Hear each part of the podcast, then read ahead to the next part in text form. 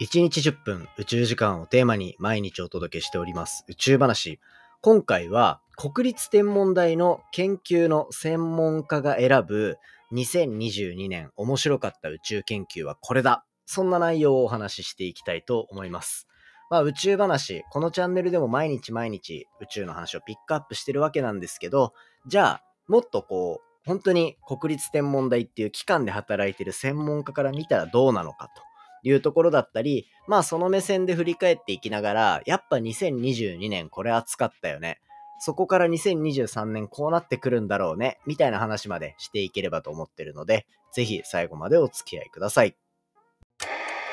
3、2、1、ignition.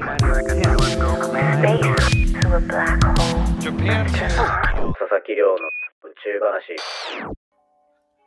2023年1月18日始まりました佐々木亮の宇宙話。このチャンネルでは1日10分宇宙時間をテーマに天文学で博士号を取得した専門家の亮が毎日最新の宇宙トピックをお届けしております。ということで本日でエピソードが831話目を迎えるというところになってますが、まあ毎日毎日話していても1話完結っていうところがベースなので、まあ気になるタイトルのものがあったりしたらぜひですね、聞いていただけたらというふうに思っております。でですね、今日紹介する内容は、まあ、ポッドキャストでも毎日毎日宇宙の話をしていって、で、これで2022年の振り返りとかもさせていただいたと思うんですね。その中で、まあ、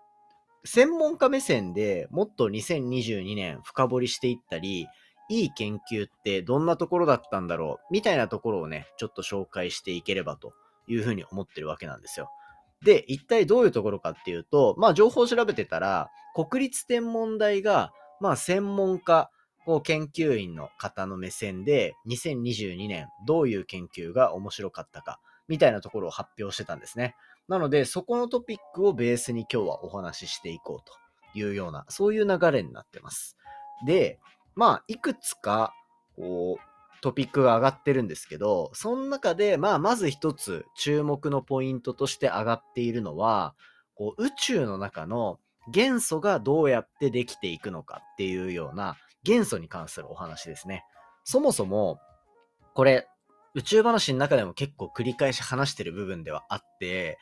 天文学を研究するだったり、宇宙を研究するっていうところにどういうモチベーションがあるのかっていう話をちょっと簡単にさらっておくと、まあ、私たちの体って、例えばまあ炭素だったりとか、酸素だったりとか、水素だったりとか、そういったところをまあ、こう、基盤に、基盤にというか、体ができてたりするじゃないですか。生活する上でも非常に重要であるっていうところ。で、そこら辺の、なんかこう、よく知ってる物質だったりとか、重い金属とかじゃないものっていうのは、宇宙空間では結構簡単に作れたりする。一方で、金属とかっていうのはレアで、みたいな、そういう元素の生成を行っていくっていうところが、実は、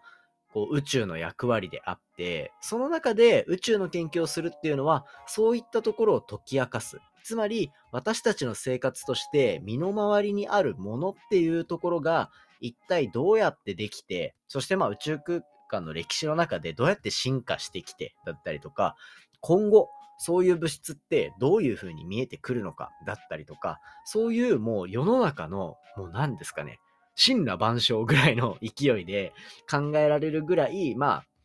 こう、なんでしょう、身の回りのものの過去、現在、未来っていうのを見るっていう、そういう意味合いが実は宇宙の研究って強いんですよ。まあそういった中で、まあさっき言ったみたいに炭素だったり水素だったりとか酸素だったりとかっていう身近なものはよく作られやすいんですよね、星の中で。ただ逆にこう、みんなが貴金属として超高価だと思ってる、まあ金だったりとか、プラチナだったりとか、あとはなんかこう地球のなんか環境問題とか SDGs とかそういう話でレアアースっていうのもあるじゃないですか。まあ、レアアースと呼ばれるような物質とかっていうのは、じゃあ一体どうやってできるんだろうみたいな。そういうレアな物質っていうのは、実は宇宙空間だと結構レアな現象である、中性子星合体って呼ばれるような現象で起こるんですよね。この中性子星合体っていうのも、なんかもう話すとめちゃめちゃ長くなるんですけど、まあ、簡単に言うと、こう、ブラックホールに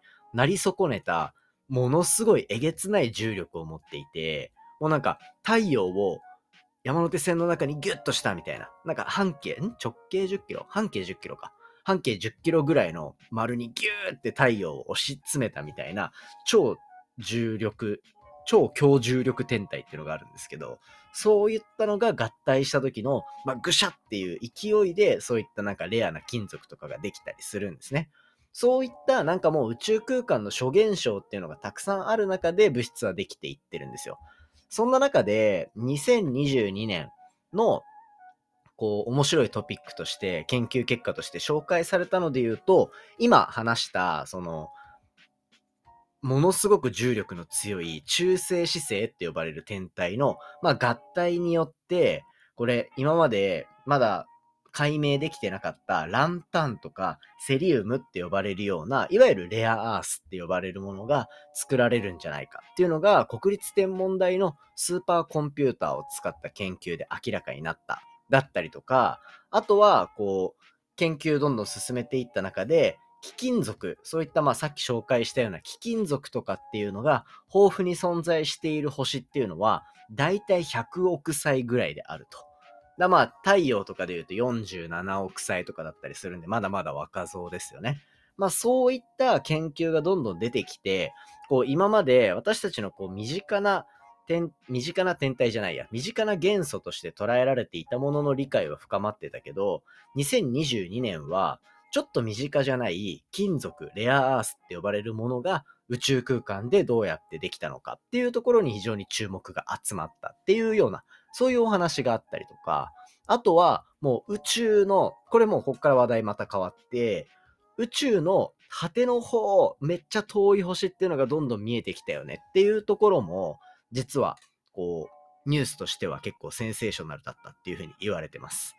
こう、国立天文台が持っているアルマ望遠鏡っていうもう本当に視力がめちゃめちゃいい、超すごい望遠鏡があって、ぜひあの、アルマ望遠鏡ってググってみてほしいんですけど、まあ、ものすごく目のいい望遠鏡があるんですよ。その望遠鏡がもうとにかく遠くの天体、遠くの天体っていうところを見に行こうっていう研究を行った結果ですね、まあ、135億光年彼方のこう遠方の銀河っていうのの候補を見つけることができたと。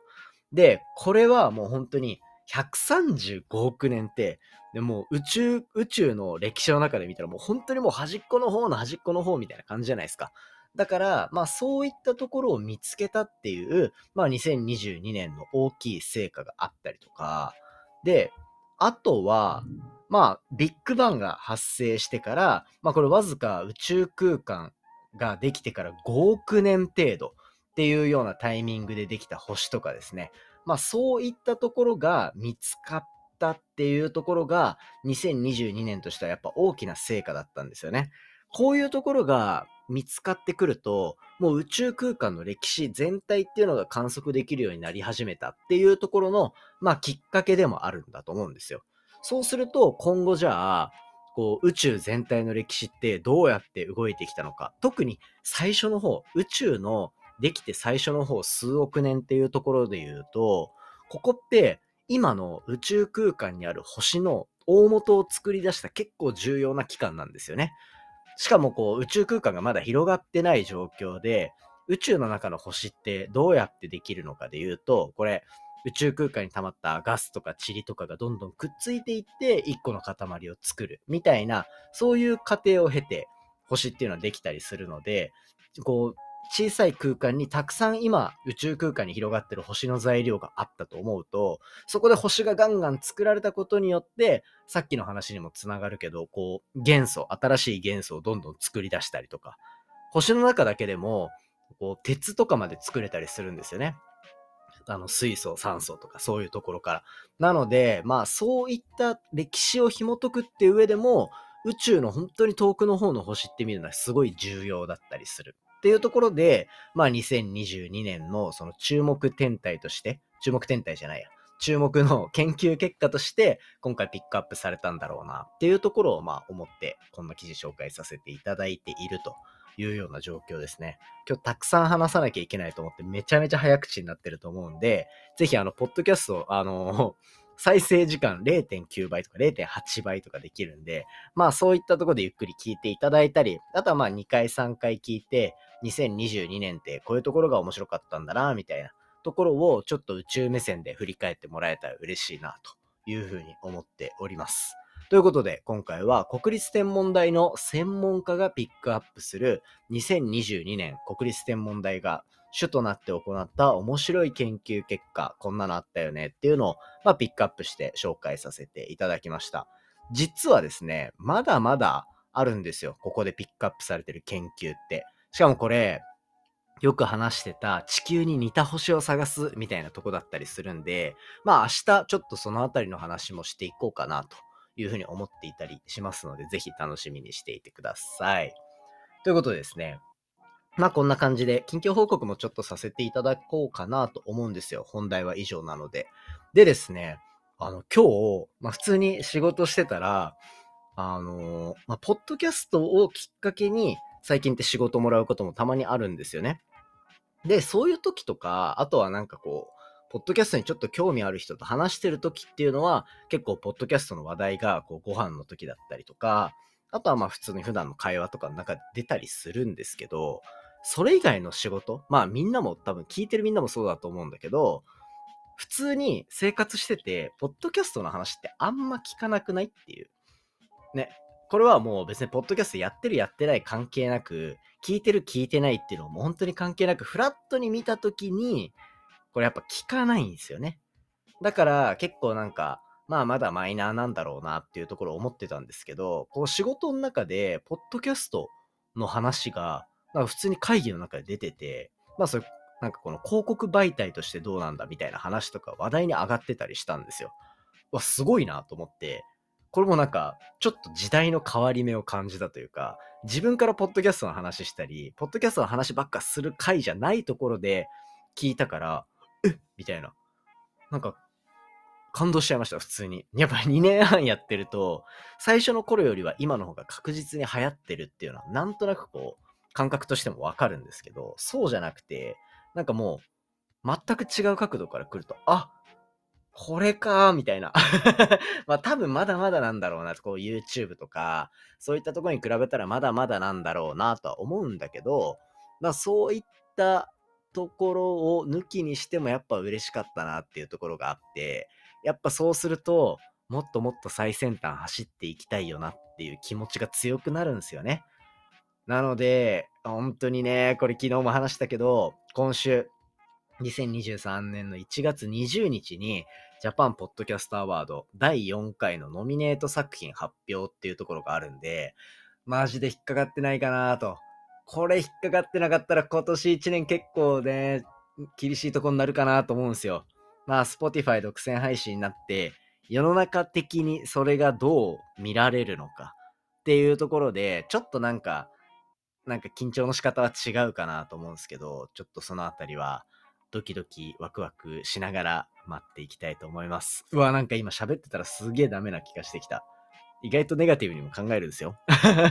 ということで、まあ日本一、日本一言ってますが、とにかくね、目の前のところで嬉しい思いができたらいいなと、個人的にも思ってるので、みんなも心の中で応援してくれてたら嬉しいです。ということで、今回は以上にしていきたいと思います。今回の話も面白いなと思ったら、お手元の Spotify アプリでフォロー、フォローボタンの下にあるレビュー、ぜひよろしくお願いいたします。番組の感想や宇宙に関する質問については、Twitter のハッシュタグ宇宙話、または Spotify の Q&A コーナーからじゃんじゃんお寄せいただけたら嬉しいです。それじゃあまたお会いしましょう。さようなら。